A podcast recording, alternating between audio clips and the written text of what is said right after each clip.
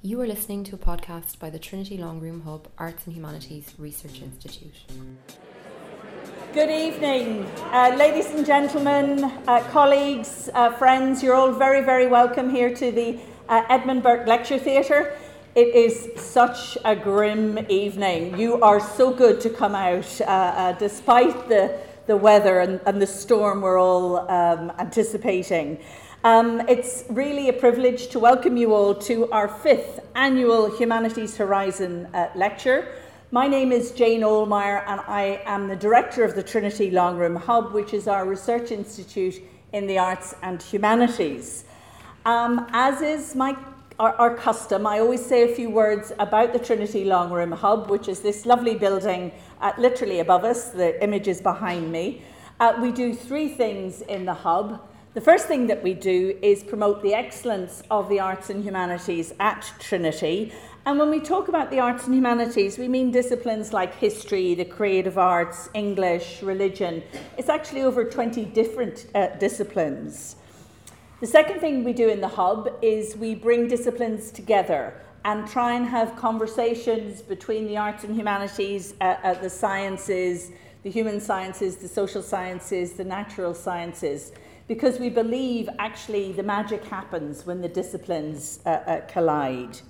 The third thing we do in the Hub is public humanities. Uh, we uh, believe that it's absolutely critical to take our passion uh, uh, for learning to the widest possible audiences. And obviously, it's lovely to have so many people here on that journey with us. I want to say a word or two about the annual Humanities Horizon uh, lecture, which is a, a, signature event for us. Um, and uh, it really is an opportunity to reflect on uh, what the humanities have to offer and how we can contribute uh, to a wider discussion uh, and advocate for the importance of the arts and humanities. Uh, since the lecture was established in 2013, we've had a whole array of fabulous um, uh, uh, uh, scholars address us. Last year it was Homi Bhabha. But everyone to date has been a man. So I am particularly delighted uh, that our uh, speaker this year uh, is, is a woman and some woman, because we really are very honoured to welcome Anthea Butler to deliver the 2019 annual Humanities Horizons lecture. Um, I'm just going to say a few words of introduction, although uh, she'll be very well known to many of you. She is based at the University of Pennsylvania. She's a historian of African American and American uh, religion. She's the author of many publications, but including Women in the Church of God in Christ, Making a Sanctified World. She's currently working on two books. Uh, one is a book on race, politics, and evangelicals in the late 20th century, and the other is on reading material religion and race in the early 20th century. Uh, Professor Butler holds many awards. Last year, she uh, was an ACLS Fellow, the American Council for Learned Societies uh, Fellow, and that's actually when we first met, because during that period uh, of her fellowship, Anthea came and visited Trinity, and we had an opportunity to connect in the Trinity Longroom uh, Hub. Uh, this year, she's a presidential fellow at Yale Divinity School, uh, and obviously another opportunity to continue doing the uh, fabulous uh, uh, research that you're doing, Anthea. But she's also a very sought after uh, commentator on the BBC, on CNN, the History Channel, uh, PBS, you name it. Anthea has appeared uh, uh, uh, uh, on it. She regularly writes opinion pieces covering religion, race, politics, and popular culture for the New York Times, the Washington Post, the Huffington Post uh, uh, and the Guardian. And I believe there's an op-ed coming out in the Irish Times. Is that right? Yeah. So I was going to say the others all pale into insignificance now. It's all about the Irish Times. Anyway, we'll look forward to reading uh, that. Um, as is our custom, there will be Q&A after uh, the lecture. Um, so what I'd like to do is, to invite you all to put your phones on silent uh, but do join us on Twitter, tagging at TLR Hub and using the hashtag Hub Matters. Um, Anthea is very active on social media. Obviously, we're going to be hearing something about this. So it'd be lovely to get a Twitter storm going uh, this evening. Um, tonight's talk is going to be a podcast and is being live streamed through our Facebook uh, uh, page. So, without further ado, ladies and gentlemen, uh, please join uh, me uh, in welcoming Professor Anthea Butler to deliver our 2019 annual Humanities Horizons lecture on the topic Irish Slaves in America Myths, History, and the Problems of Social Media. Thank you.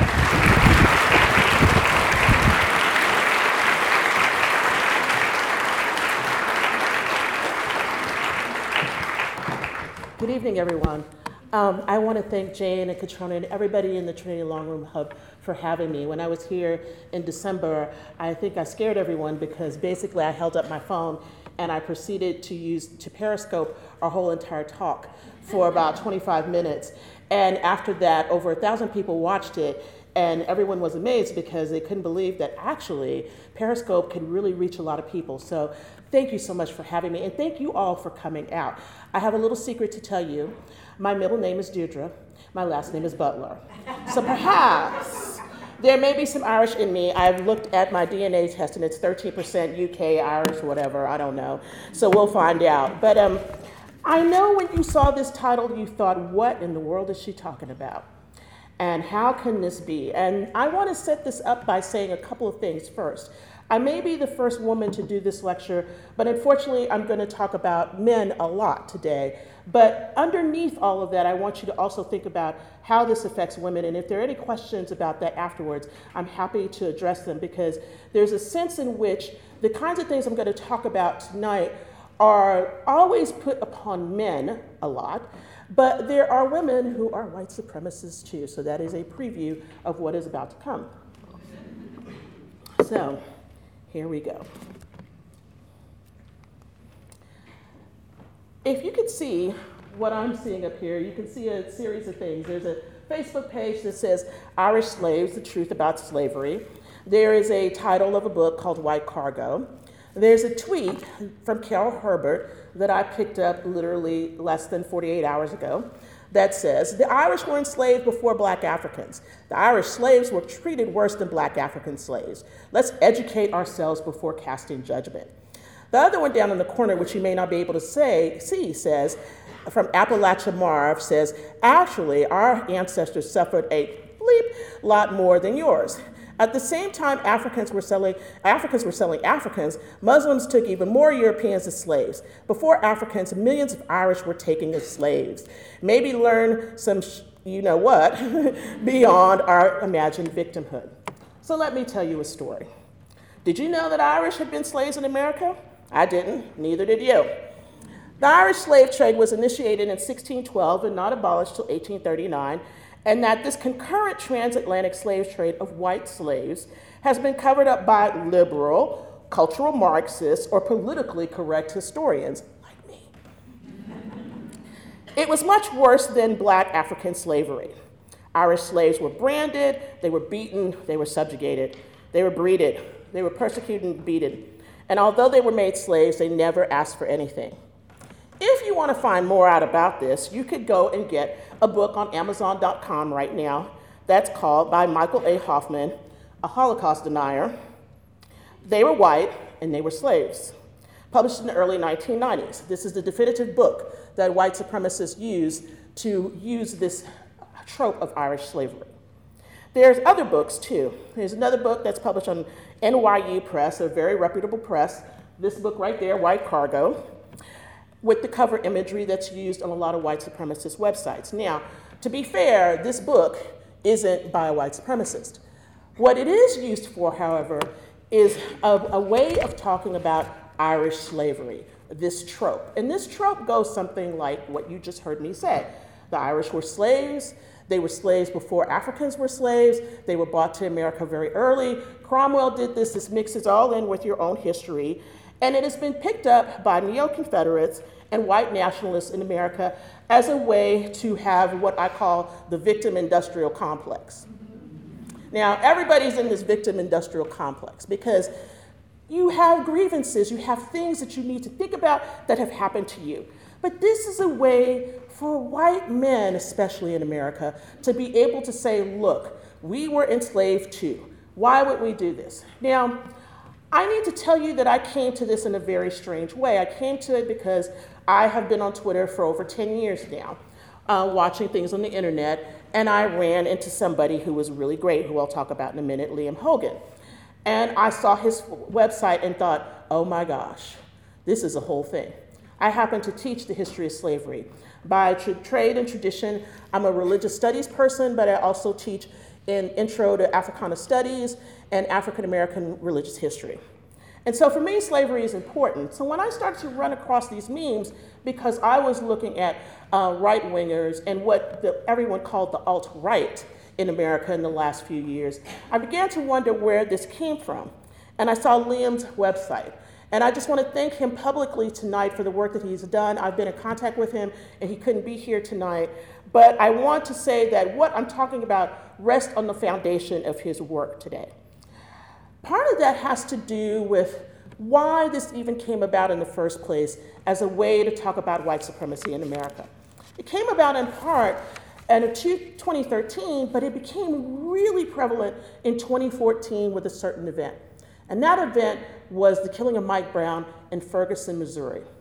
Once that happened, this conflated a couple of things. One was this police killing that had happened, which African Americans were really upset about and the call for reparations. In other words, there has always been a discussion in America about whether or not African Americans should receive reparations for slavery. If you know your American history, you know that uh, people were promised 40 acres and a mule. By now, mine is the, uh, probably the state of Alaska, and with a couple of pretty pitiful looking polar bears because of climate change. But um, I digress. At any rate, this particular conversation became virulent on the web. It went across sites like Stormfront, um, other kinds of sites, Aryan Nation, and others.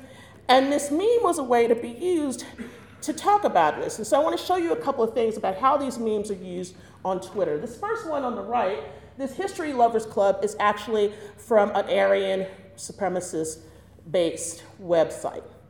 But you don't know that because it's a History Lovers Club. So what they did was they took a lithograph and said basically African slaves were very expensive, 50 sterling. Irish slaves were cheap, no more than 5 sterling. And most often they were either kidnapped from Ireland or forcibly removed. They could be worked to death, whipped, or branded without it. See more pics. And you go into their website where they have an actual article about this, which is all false. Okay? Now, the other one is very different. You see this picture of these three young girls here. That's actually from 1900. Okay, so you, are you're getting where I'm going already, right? The first slaves shipped to the American colonies were 1619 with 100 white children from Ireland. Truth matters. And you can go look on this later on the website. White slavery history denied, covered up, and marginalized. Now, the use of these kinds of tropes and things serve a purpose. They draw people in on Twitter, Facebook, and other sites. They make you think that this is real history, and you go down a rabbit hole to begin to see how this can happen. Now, here's another one that's even good News Punch. This one recirculates literally every three months. Almost 1 million Irish slaves at the risk of being scrubbed from history. That's really bad. You see everybody picking cotton, that's a scene from about 1905. Okay? So already you know what the gig is. This one I particularly like on the other side. Why aren't Irish Americans in outrage? They were the first slaves and were treated worse than African American slaves. Bet most people don't even know that. The nice touch is the Confederate flag at the back of it, which just lets you know that the Irish and the Confederacy, it all kind of blends together and it's going to work out okay, right? now, we're, we're chuckling because we know this is not history, right? But there are a lot of people who are on the web who don't know that this isn't history. They think it's real. And when they start to begin to study these things, the voices of those of us in the humanities are not there. We can't get past this because of certain things that happen. Part of that has to do with the way um, the internet works, and I'm going to talk about that a little bit. Part of it has to do with these sites are well produced and they look really good. And part of it has to do with it plays to people's feelings and emotions. And so while we're not in the conversation, these memes are a way to draw people in. They substantiate racial conspiracy theories. they help to push back against ideas about immigration and all of this. And so the way that this gets conflated essentially is that they conflate indentured servitude with slavery. Indentured servitude, you have seven years. We know that the Irish were, were indentured servants. After seven years, you're done. If you were a black slave from Africa, you were never done.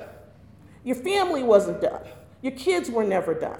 Nobody was getting you out unless you ran away and escaped. And so, what happens in these stories is there's conflation between indentured servitude and slavery. Now, I want to say publicly here that I know some of Irish history, you've had a terrible history. That is no way taking away from that history. But what I want you to see tonight is that your history has been used for nefarious means. And that when you see these memes, that you need to understand that they are being used in a way to promote white supremacy. And they are being used as a sense to make people start to think about how they can assert themselves in ways that we believe sometimes are not the proper ways to assert your beliefs.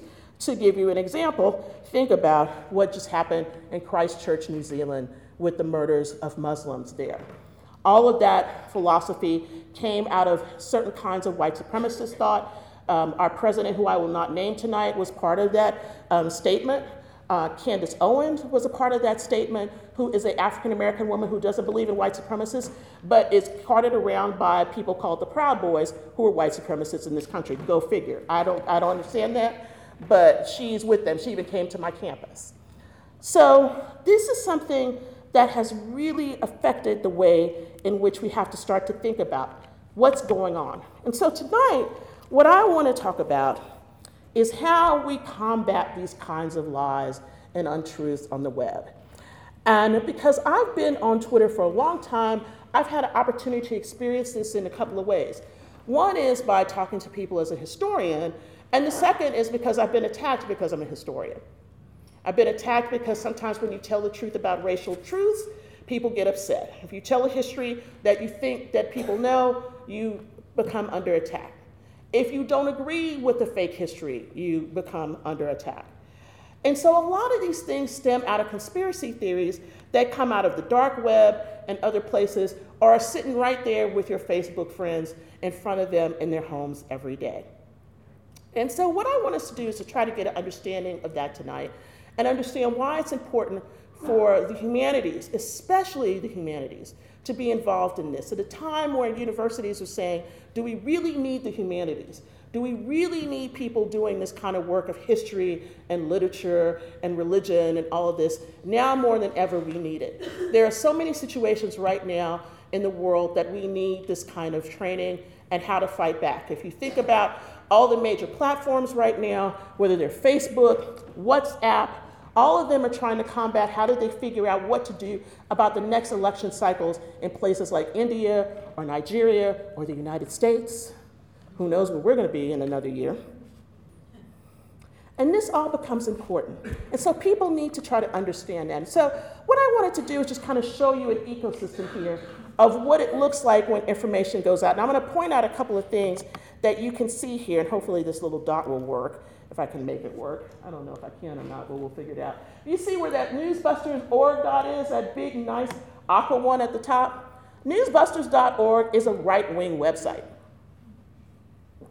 They push a lot of falsehoods all the time. Notice that the Washington Post is a little bit smaller than that. That's a legitimate website. InfoWars down here at the bottom is definitely a white wing website. They like me a lot. Now, what these sites do is like an ecosystem. They feed off of each other. So to kind of give you an idea what that's like, it's like an amoeba that all of a sudden goes into Fox News. So at the beginning of the amoeba, you kind of have a blog that somebody writes. Let's just say, I'm talking about Irish slaves today, blah, blah, blah. And then somebody else picks it up. Then someone else picks it up. And then it gets to a place like Breitbart or InfoWars or Newsbusters. And then next thing you know, there's a Florida politician who's on the local news station saying, well, you know, Irish slavery was worse than black slavery. This is true, it happened. Okay? And so you have this, disinformation cycle that continues to go on and on and on, And this bad information goes everywhere, okay? Now, it's not just to say that it's bad information, it's inflammatory information at times. It's the kind of information that makes people want to do things, especially if they don't understand what's going on with disinformation and its spread. Let's look at another one. Here's how this spreads on Twitter, and this is from um, a truck, uh, truck accident that happened last year, I believe it was, yes, in 2018, of a white man who actually ran over women. He was what was called an incel. If you don't know what an incel is, it's basically guys that don't, uh, don't get dates and don't have sex.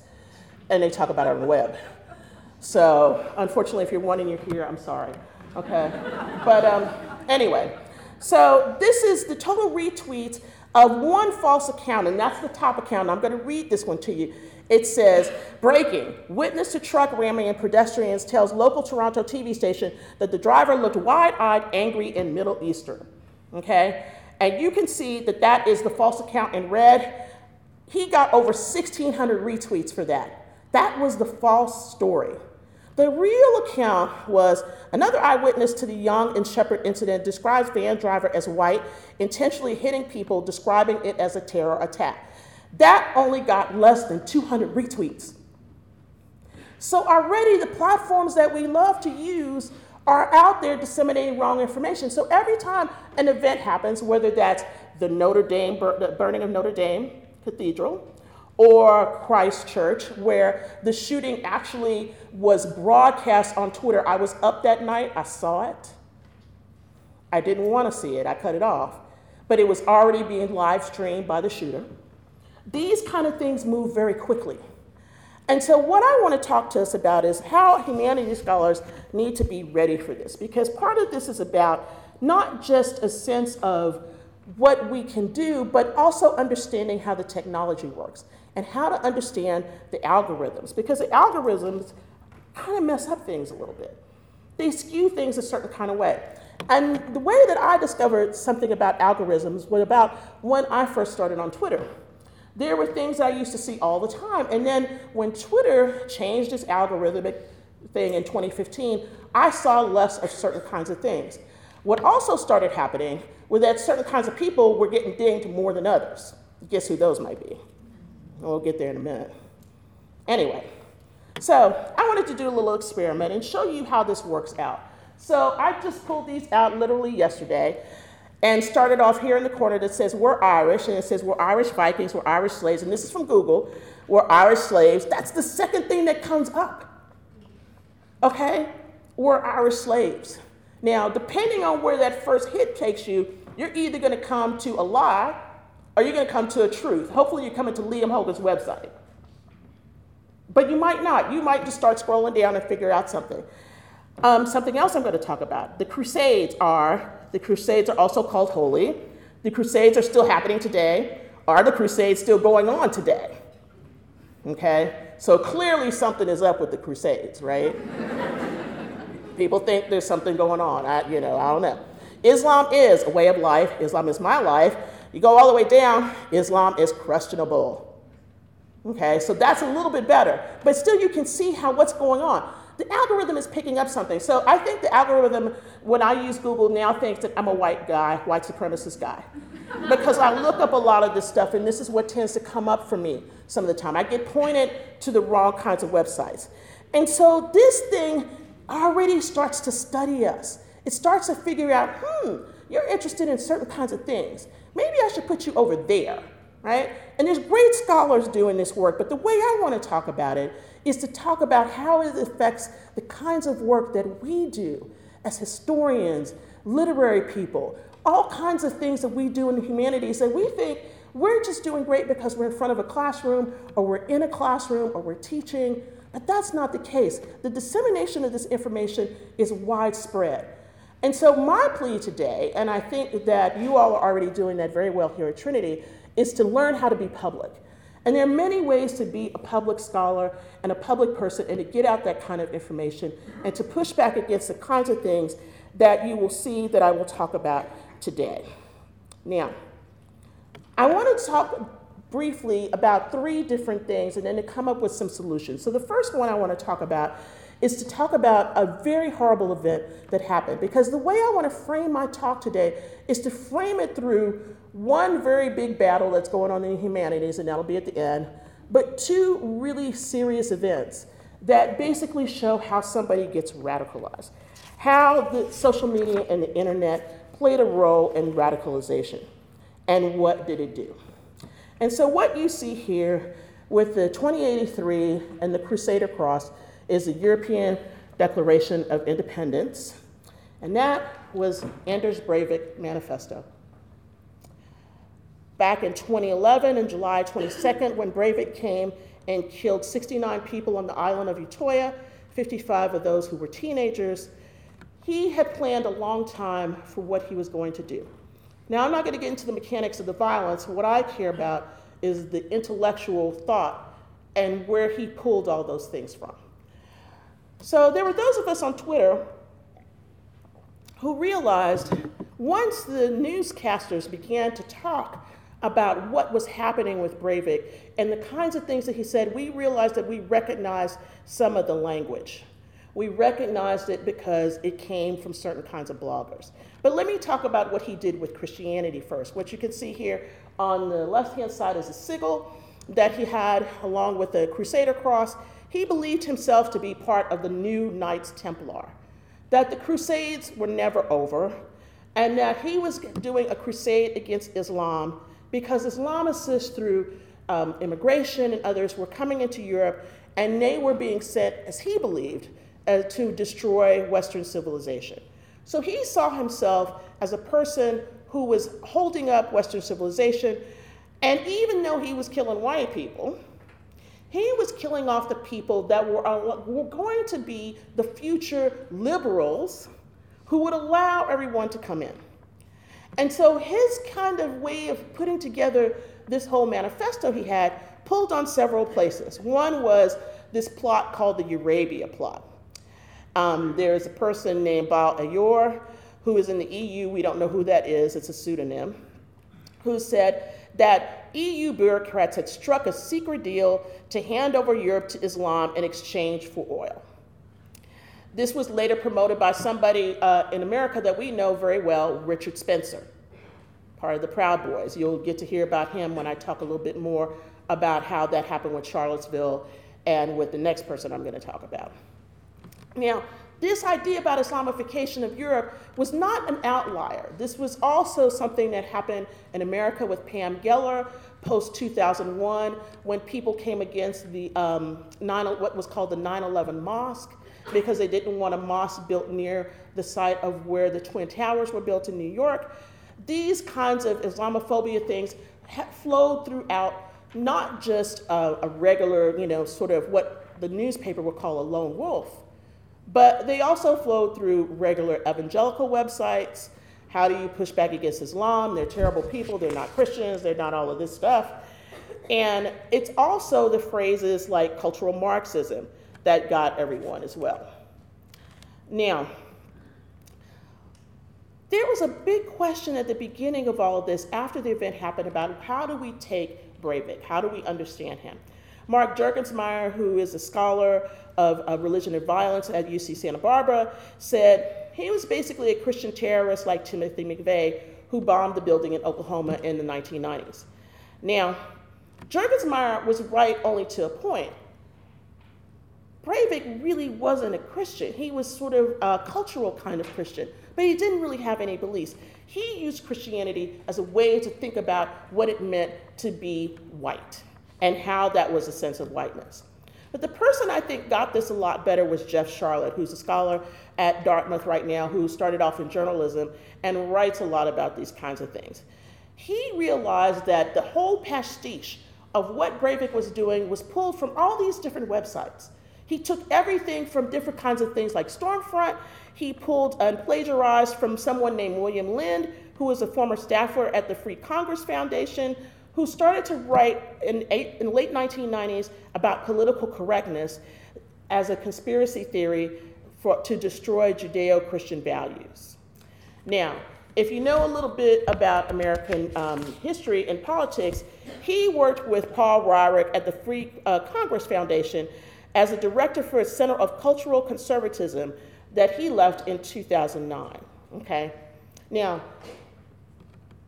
what happened with Breivik was that he was able to go back and start to piece together his whole manifesto from all of this. Part of this was about not just something that he wrote, but a manifesto that drew on previous white supremacists, all who were online. And he made that manifesto his. So when that manifesto finally came out and the press began to look at it, they couldn't make sense of all of it. But if you took it in pieces, you realize that all he did was cut and paste. And he admitted to this. He said this was easy to take from these different websites and to make a, a PDF of everything that I wanted to say.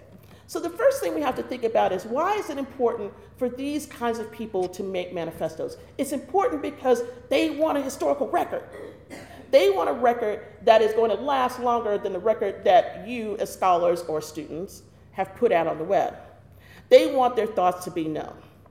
They are not, as the press would call them, lone wolves. You're not a lone wolf if you're borrowing from everybody.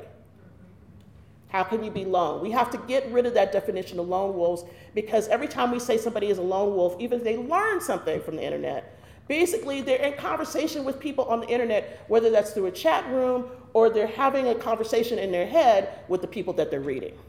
And so they can't possibly be a lone wolf. He's not. And all of his things are being referenced to this day. Did you know that he still can write letters? He can get sent letters every day and he can respond to them.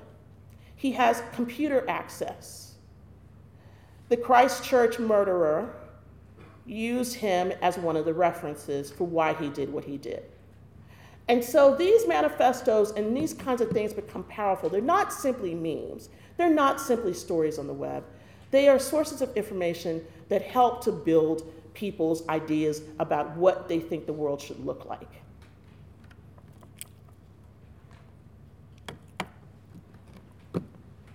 When I was preparing this talk, I sort of had had a problem because this is one of the times I would say as a scholar was the hardest time for me personally.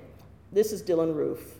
This is the man who shot nine African Americans in the Emanuel AME Church in June of 2015. I don't like using his picture very much, but I want to use it tonight to, to talk about something. And I want to talk about how it is that people get radicalized off the web. Now, there are two pictures of him here. One you see with the number 88 and a Confederate flag, and the other, which you can't see very well, are a few flags. One of those flags is the Rhodesian flag. Now, why would a 19 year old know anything about Rhodesia when Rhodesia hasn't existed for a while? He knows about it through white supremacist websites and because he made his own website about Rhodesia and what would happen to all the white people. So Dylann Roof is a different kind of uh, person who got radicalized on the web. He got radicalized because he sensed a problem which was embedded in part of it was about his ideas about the Confederacy, Southernness, African Americans. Some of these old things are just old, old, old tropes. And so I'm going to read a little bit of what he said when he was interviewed. He told prosecutors, I have no choice in his um, statement an explanation. I am not in a position to go in alone into the ghetto and fight. I chose Charleston because it is the most historic city in my state and at one time had the ha- highest ratio of blacks to whites in the country. Part of his reasoning was this Negroes have lower IQs, lower impulse control, and higher testosterone level in general, the manifesto declares.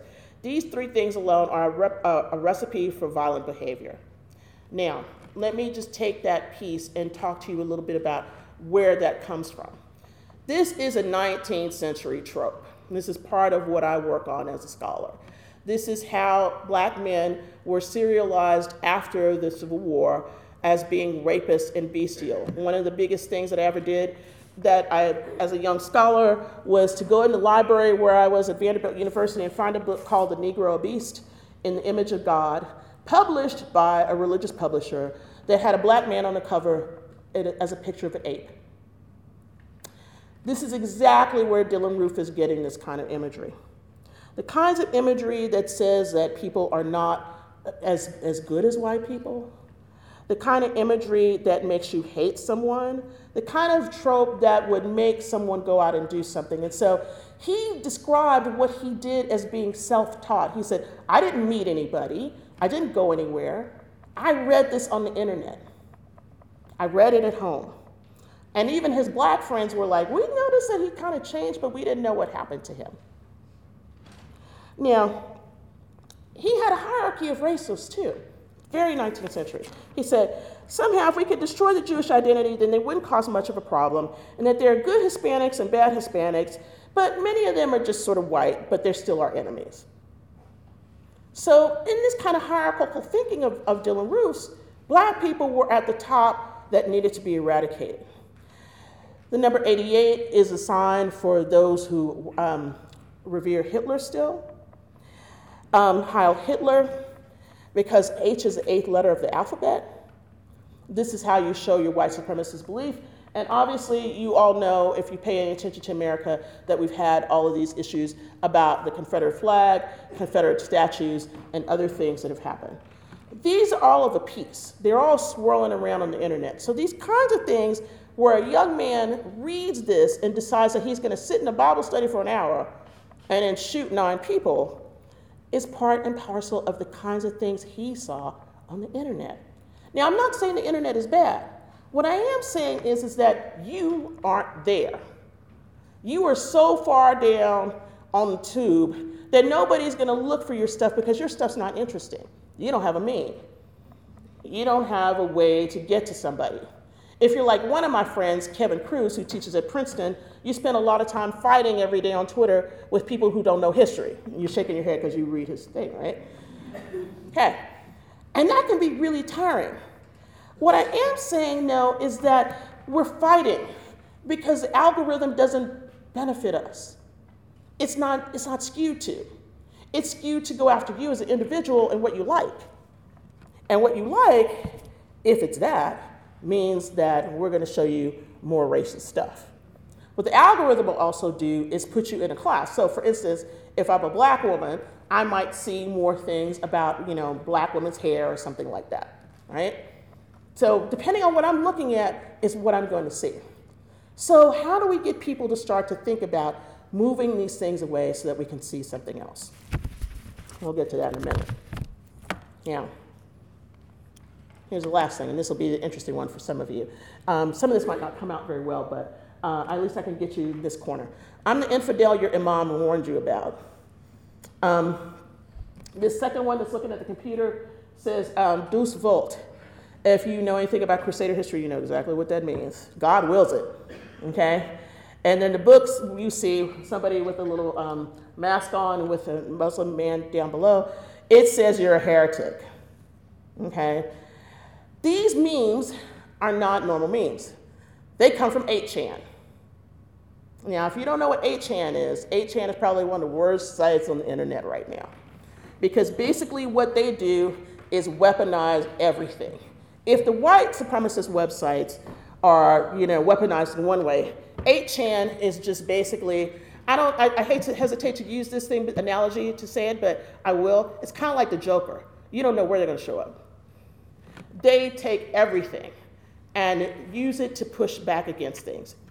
And so this medievalist controversy has become something of, I would say, a big problem for those of us who do are in the humanities, and especially for medievalists, because this raises a big question. In, in at least the case of Anders Breivik, medievalism was very much a part of the reason why he did what he did because he used crusader imagery this idea that you know we have to push back against islam the idea that we need to make sure that this does not come and kill christendom all of this is of a piece. I fuss all the time about all of my people in religious studies because they don't care about this. But i want to make them care because we need to care.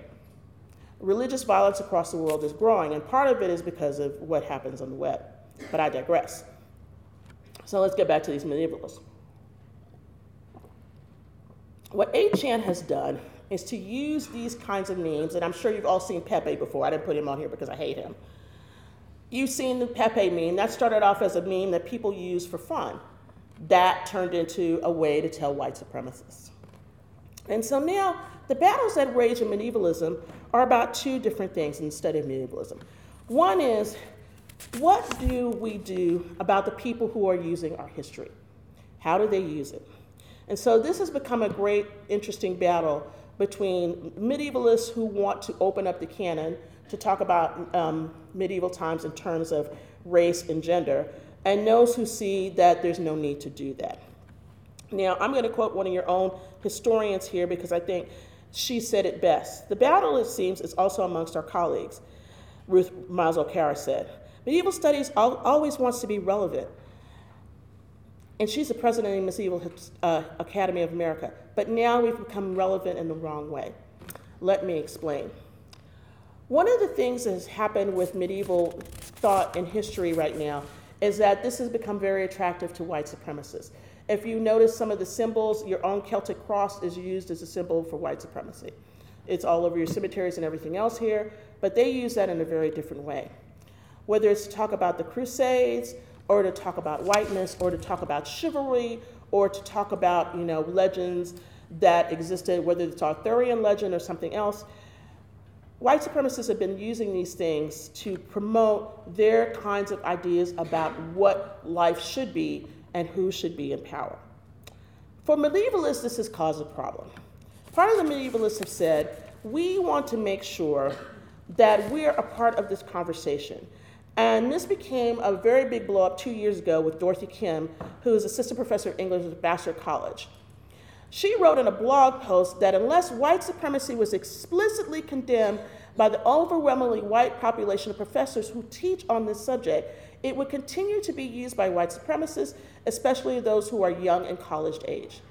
And I quote, if the medieval class globally is being weaponized for the aims of the extreme violent supremacist groups, what are you doing, medievalists, in your classrooms? She wrote. Because you are the authorities teaching medieval subjects in the classroom, you are, in fact, ideological arm dealers. Neutrality is not optional. Now, that seems to be a very, you know, inflammatory kinds of statement. But in a way, there's a lot of truth there because what ends up happening is that these stories are being used. And so we're sitting in a classroom and you're talking about the Crusades, which I normally teach every now and again. And I say that the Pope said God wills it, and now we're going to go to Jerusalem. And I'm, because I'm telling you stories that happened. And a student raises their hand and says, Well, doesn't that mean that Christians should have had the Holy Land anyway in the first place because that was Jesus was? You have to get into a longer explanation about this. But what if that student brings you something into the classroom that says, oh no, we, we are still fighting the Crusades today? How do you talk to them? What do you say to them? How do we do this?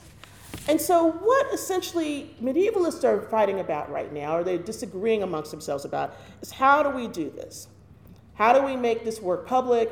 How do we fight everything? And so that's what the last part of my talk is going to be about, is how do we talk about this? Where are the spaces in which we talk about this? And so now what I want to do is kind of move you into thinking about what this little thing can do in your hand. Your phone, your computer, all of those things. Consider that there are, the way that the internet started, how many of you remember what Alta Vista was? I just want to take a poll in here. I want to see how old everybody is. Oh, look at that. Okay, that's good. Okay. Some of us are around the same age, okay? How many of you remember when Google came out? First time you used it. It was great, right? Okay. So we rely on these things every day. Your students rely on them. One of the things that has happened before is that you can now see how people don't know how to discern what's on the web anymore. So when Wikipedia first came out, it was very easy for me as a professor to say, don't use that because it's not going to be good. Okay? I don't know how you do it. Now students bring it to me all the time. Is this okay? Is this okay? I really can't tell. There's a part, there's a part in the way which we think now that has been sort of programmed to consider things a different way. You don't have the time or the bandwidth to bring it all together in such a way. And so, one of the things I think is happening with white supremacists and others who read these things on websites is that it brings you in because it's a rich story. It brings you in because it's a meme. It brings you into something that you don't have to read a 300 page book anymore. You can look at a picture, you can read something that's very short, you can read an article that says this is a five minute read, and you've seen those before, right? And you have all the information you need. That's number one. Number two, I'm obsolete. I don't know why you invited me. now, why am I obsolete? I'm obsolete because everybody's a professor now. You can be a professor by just reading the web.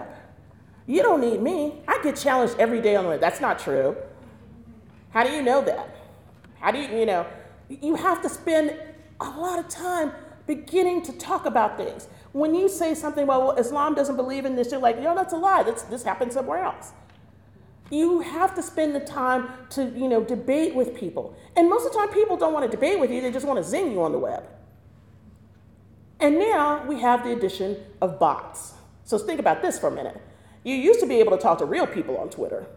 Now you don't know if you're talking to a real person or not. It might be somebody, well, you probably are talking to somebody, but they're in Russia or in China or in someplace in a troll farm. You're not even dealing with the real person. So you have to figure out do I know this is a real person or not? So imagine being a 15, a 16, a 17 year old trying to decide how to figure this out. We are at a critical point in which all of these things have to really be considered. And as humanities scholars, we have to begin to think about how do we get the information that we have the information that we spent years and years and years studying, lots of money to do, how do we get that out there? How do we talk about it? Do we argue about this in societies? Right now, this is a big discussion going on in the United States about how to be a public scholar. People look at me because they think, oh, I've been on TV and all this stuff. I'm like, no, no, no, that has nothing to do with being public. What has to do with being public is how do you share the information that you have? And I want to talk a little bit before we get to some questions, about maybe reimagining the humanities in this 20th century social media strata. The first one I want to talk is robust participation in social media platforms for research purposes. You need to share what you got, okay? Don't sit on it. Those are diamonds that you need. You need to think about how you share those in certain kinds of ways. So let me give you a couple of examples.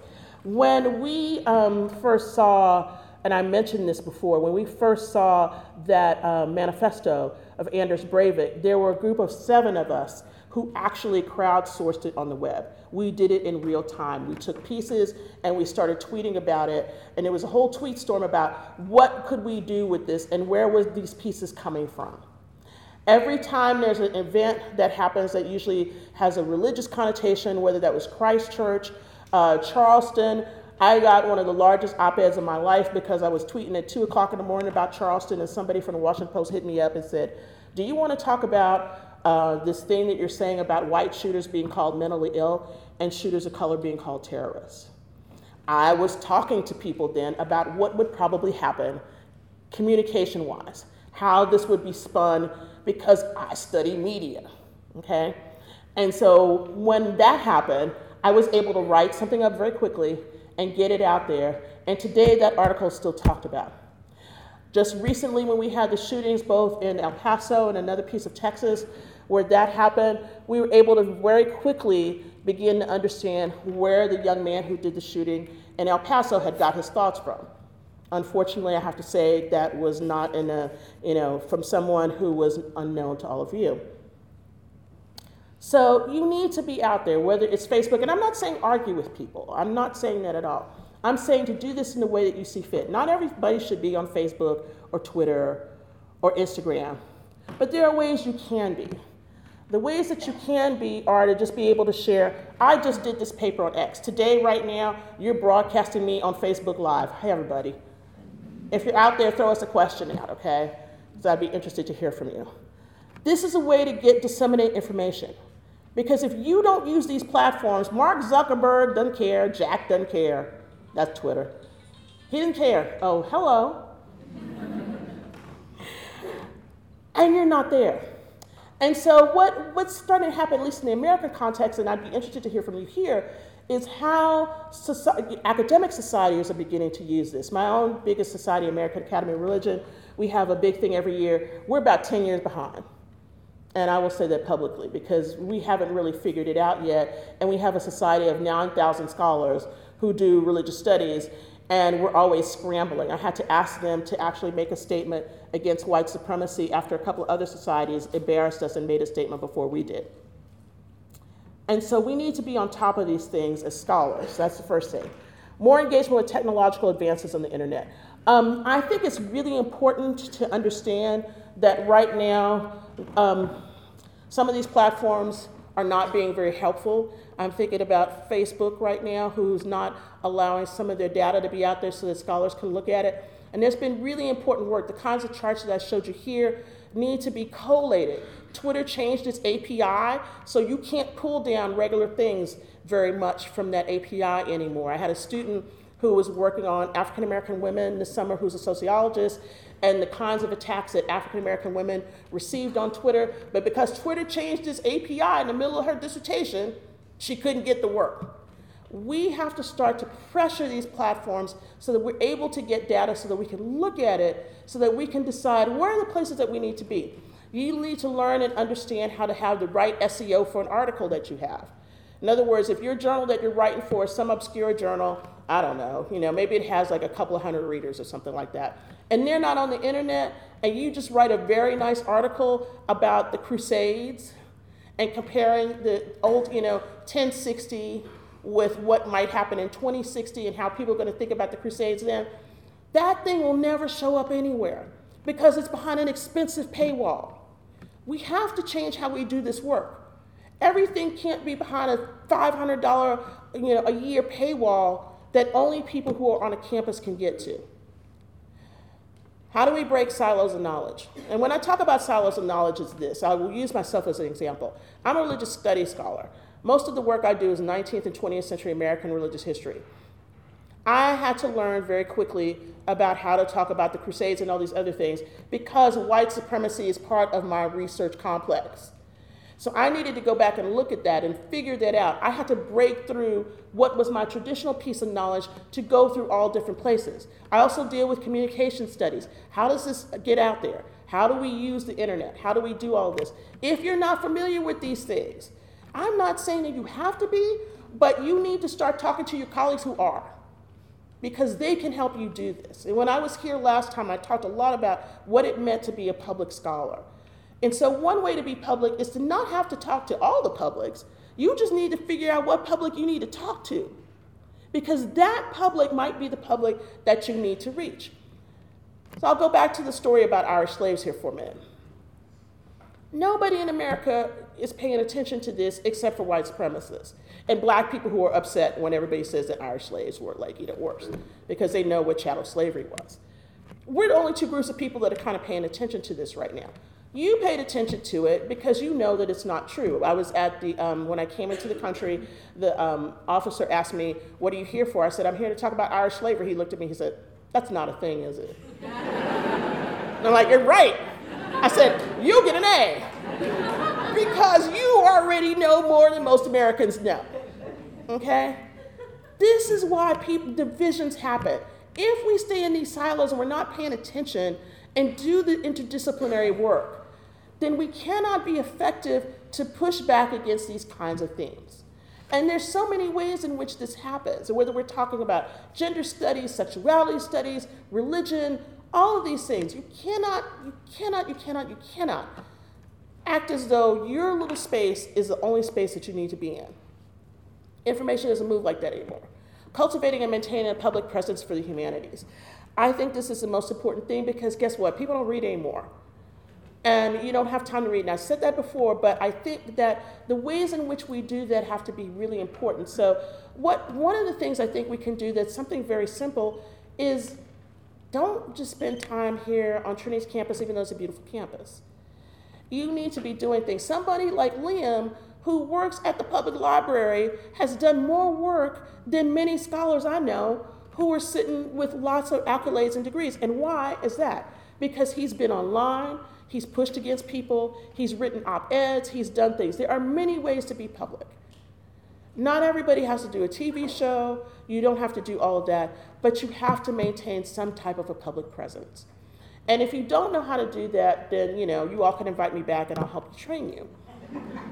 And you don't have to do that. You got plenty of good people here that can do it. But this is really important because I believe that the humanities are in a vacuum. We're in a vacuum because we pay attention to the things we want to pay attention to. And we don't look at the world and we don't put the connections together between Modi and we don't put the, you know, the tensions between what's going on in South Africa where Nigerians are getting kicked out. And we don't put this together with, you know, the American administration or Brexit, which is going to affect you really soon because that has a religious component too, unfortunately. All the immigration things that are happening here in the EU right now, if we begin to talk to each other across lines, you can start to see the ways in which these things are fitting together. Right now in the world, our number one problem, the number one issue we have right now is author well, actually two, authoritarianism and immigration. That's it. I mean, if you think about everything that's going on in the world, whether we're talking about Chinese and Uyghurs, whether we're talking about, you know, Italy and the problems that they have had, whether we're talking about, you know, India and Narendra Modi, cutting off half of Pakistan. I, I can go on. These, all these things are of a piece. And they're moving the way that they are, and they're locking together like Legos because of the internet. Because people see each other and they see what they're doing. Fighting cutbacks and downscaling of the teaching of humanistic disciplines. And this is the most important thing. The first place people start to cut is like, well, you don't need to have this course. You don't need to have a Western Civ course. And, you know, I have students argue with me and say, well, why do I need Western civilization? I said, because it's the clothesline you can hang everything from. And that may seem very strange for a black woman to say, but it's the truth. You can hang so much on that clothesline. Doesn't mean that you got to teach Western Civ like, you know, one of the old guys used to teach. Uh, forgive me, all old men in here. but you need to think about new ways to refresh what, what is the canon and how to let other things into the canon. This argument right now that's going on between medievalists of color and the regular medievalist society is an important one because it's going to change the way that medieval studies are done.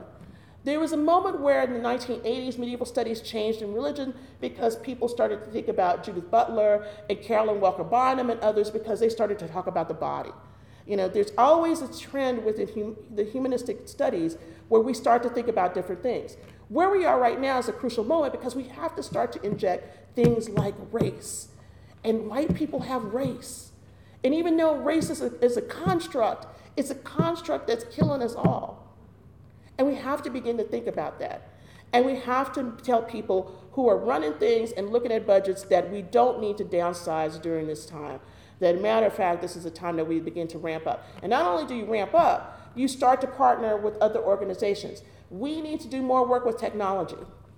I, I can't say this enough to say that you know what is happening in Silicon Valley and other places might be good if they had like about three or four humanists sitting there every day alongside the tech guys to think about what this is going to look like if we come together and start to think about what are these structures that you're building on the web? How are you looking at Facebook or Twitter or Instagram and all these things that you just want to mash us up and make us into data?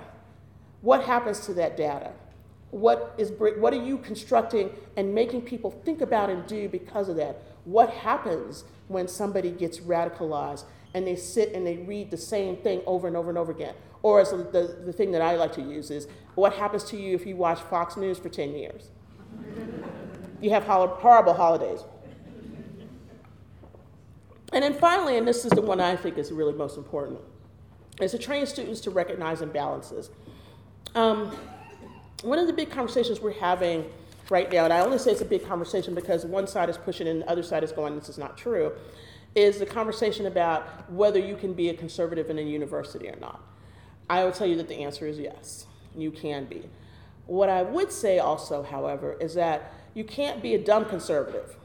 And what I mean by that is this you can't be a dumb conservative because you have to be able to think. And so, what happens most of the time is that now we have in the American context, we have organizations like Campus Reform and all these other things who want to, you know, talk about professors like me to say, to use the kinds of words, cultural Marxism, liberal, all these other things, because we want to teach straight from history. We want to talk about what that history is, the contours of that history, how it's different.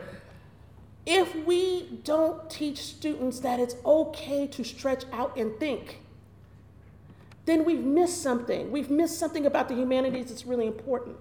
Because the humanities is what gives us the creativity and life that we have. When I got asked to do this lecture, all I could think about was I don't know that I could have been a tech person. I don't think I would have ever been a tech person. I grew up reading crazy books between Barbara Cartland And um, yeah, I know it's terrible, right? And those of you who know who Barbara Cartland is. And the decline and fall of the Roman Empire. That opened up worlds for me as a young girl in Texas that I would have never gotten otherwise. And so I look at my students today and I go, well, what did you do? And they're like, well, after school I had to do like soccer and I had to do this and I had to do this and I had to do this, right? There was, no, there was not a space for them to think about anything. Everything is handed to them here. Everything is a meme. Everything is funny. And I am not against memes. Don't get me wrong. I, I like a good meme. What I don't like is the fact that our thinking has become shorthand. Our thinking has become truncated. And there's a moment in which we have to use these tools, but we also need to step back from these tools and realize that these tools are shaping our souls. And they're shaping our souls in certain kinds of ways. And for some people, that shaping is dangerous.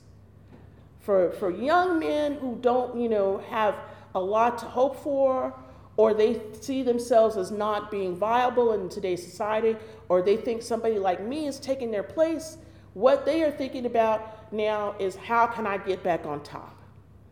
And so an Irish slave meme might be the thing that leads them in a year or two to go shoot nine people in a church, or to go take somebody out on the island, or to go into a Walmart and shoot everybody. I could go on. I mean, you, you know America's a mess right now. But what I'm saying to you is this begin to consider how the humanities can really shape things. The stories that we know, the basic framework of what the humanities are, whether we're talking about the arts, music, history, literature, all of these things are being used by other people to make them turn into something that they should not be, or they, or they could be, and they shouldn't be. And I want you to consider today that all of us have a responsibility to engage this era. We can no longer say that, you know, I just want to be a Luddite and I don't want to be on the internet and I just want to write my stuff in my office. No, because you don't know that the thing that you're writing one day might become the thing that somebody latches onto and uses it for nefarious means. Thank you.